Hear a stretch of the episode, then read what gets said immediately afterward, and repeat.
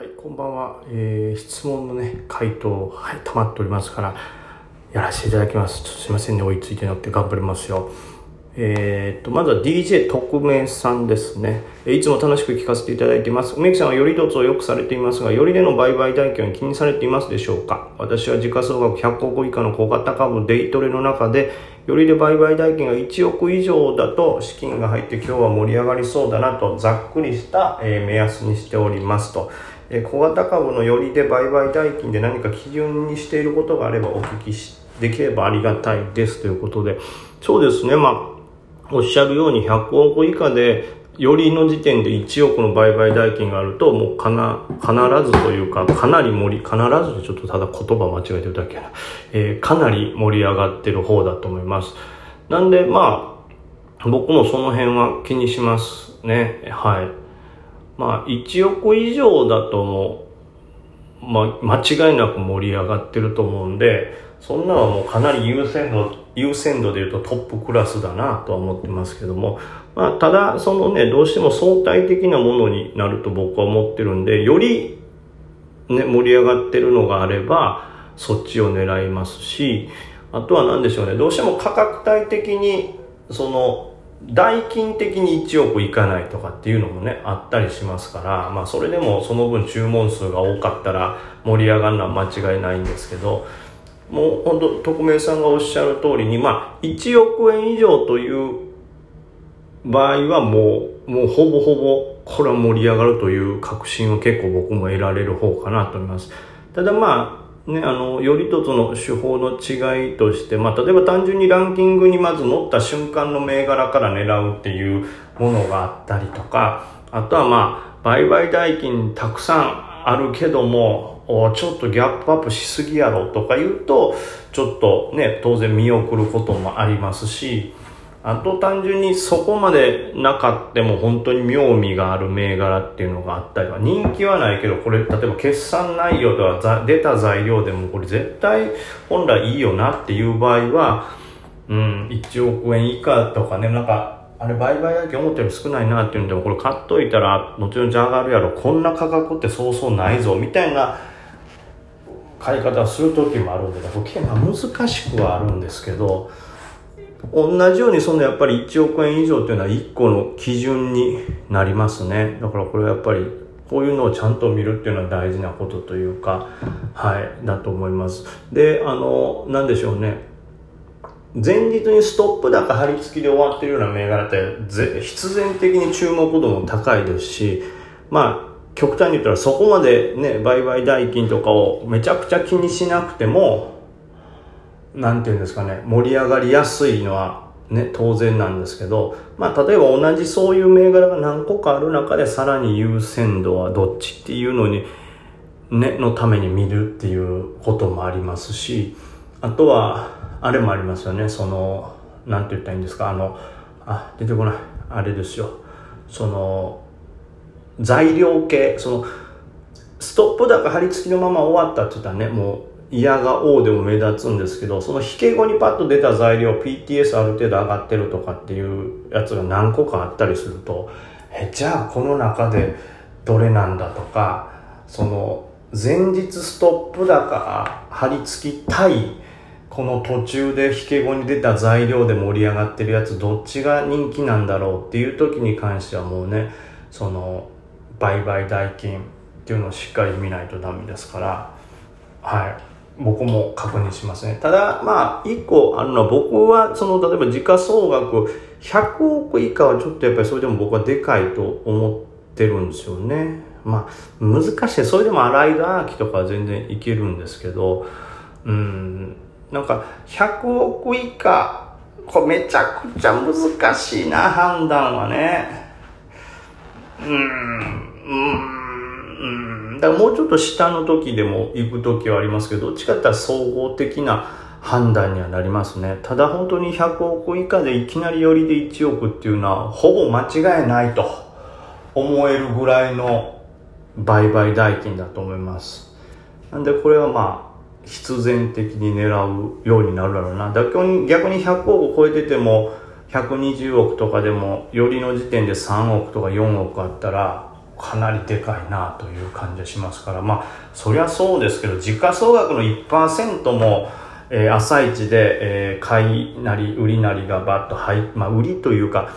寄り付きね寄り付きの売買代金がもう1%にも達するぞみたいなんて間違いなく盛り上がってますからはい。僕も、まあ、その1%っていうのはある程度の基準にしてる部分ではありますね。はい。うん。これだけがただ難しいのだからってこれだけでいけるわけでもないですから総合的にはもちろん判断するのもありますしあとはまだあのねそういうの関係なしで値上がりランキングに入ったものから狙うっていう手段も全然もちろんありますしうん。僕もまだね、この朝の時価総額100億、まあ100億以下とか、まあ小型株メインなんでそうなんですけど、より一つの段階でどれぐらいの売買代金があったらいいのかっていうのは、あの、なんて言うんですかね。ちょっと研究中というか、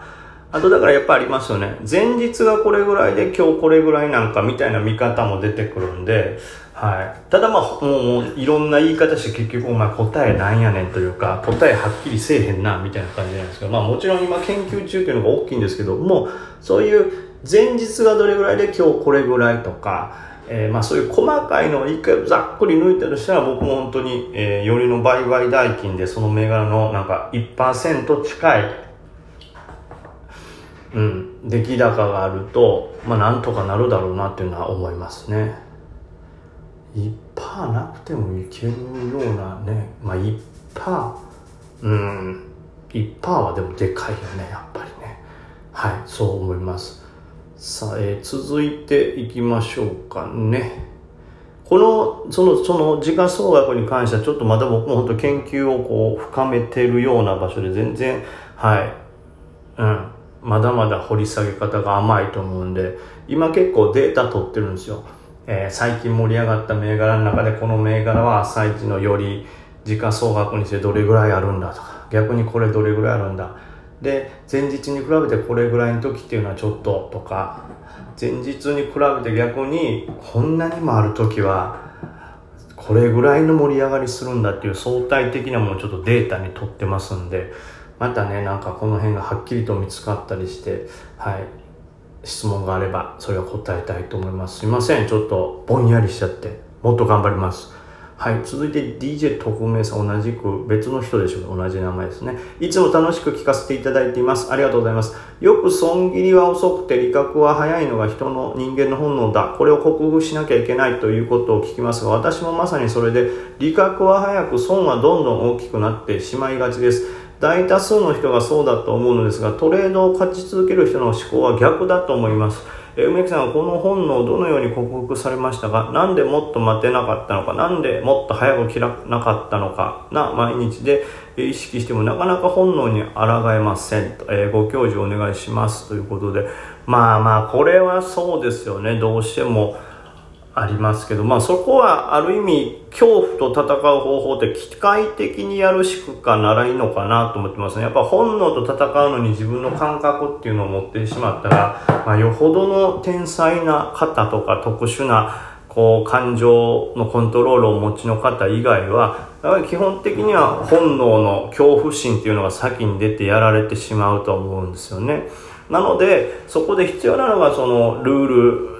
設定とか逆にロボットというかドライにルール通りトレードするということが大事なのかなとはい僕は思います。まあ例えばねいわゆるここの安値ライン割ったら絶対ロスカットするとか同値撤退するっていうのがまあよくあるじゃないですか。あの同値撤退してしまってその後上がったっていうのあるんですけどまあそれはもう一回買い直すとかね。まああの技術的なことはちょっと一旦置いといてですけどその同値撤退するぞとかえー、でしょうね。その必ず安値割ったらロスカットするぞというのはいわゆるこの本能に抗うための手段なんじゃないかなとも思ってます。で、えー、まあ、僕はどのようにするかというか、まあ、それに対抗するなんかなんていうんですかね。スキルスキルというよりもそのシステムっていうのを作るのが大事だなと思って。それがまあまあ日々の研鑽というか研究の大部分だなと僕はやっぱ思ってる僕自身はねやってるのはそうなんですけど例えば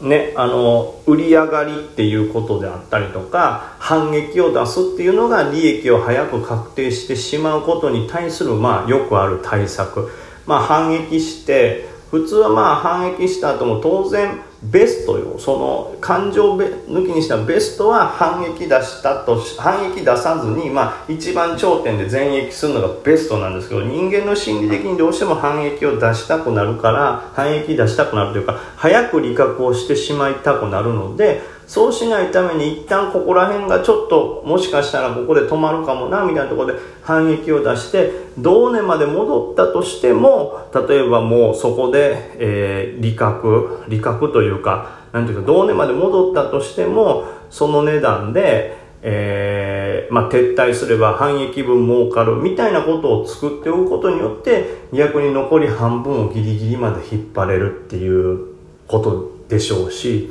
あとは例えば売り上がりにしてもちょっとずつ売ることによっていざ下がってきてダメや間に合わんかったとなってもダメージを受けずに、まあ、例えば利益を出した上で逃げれるから逃げれるという安心感で、えー、球を引っ張れるみたいなことなんで、まあ、とにかくルールの徹底しかないのかなと思います。はい。だからやっぱりなんでもっと早く切らなかったのかってなるのは、自分の中のルールがちょっと曖昧になってしまったりルールを破ってしまったってことだと思いますし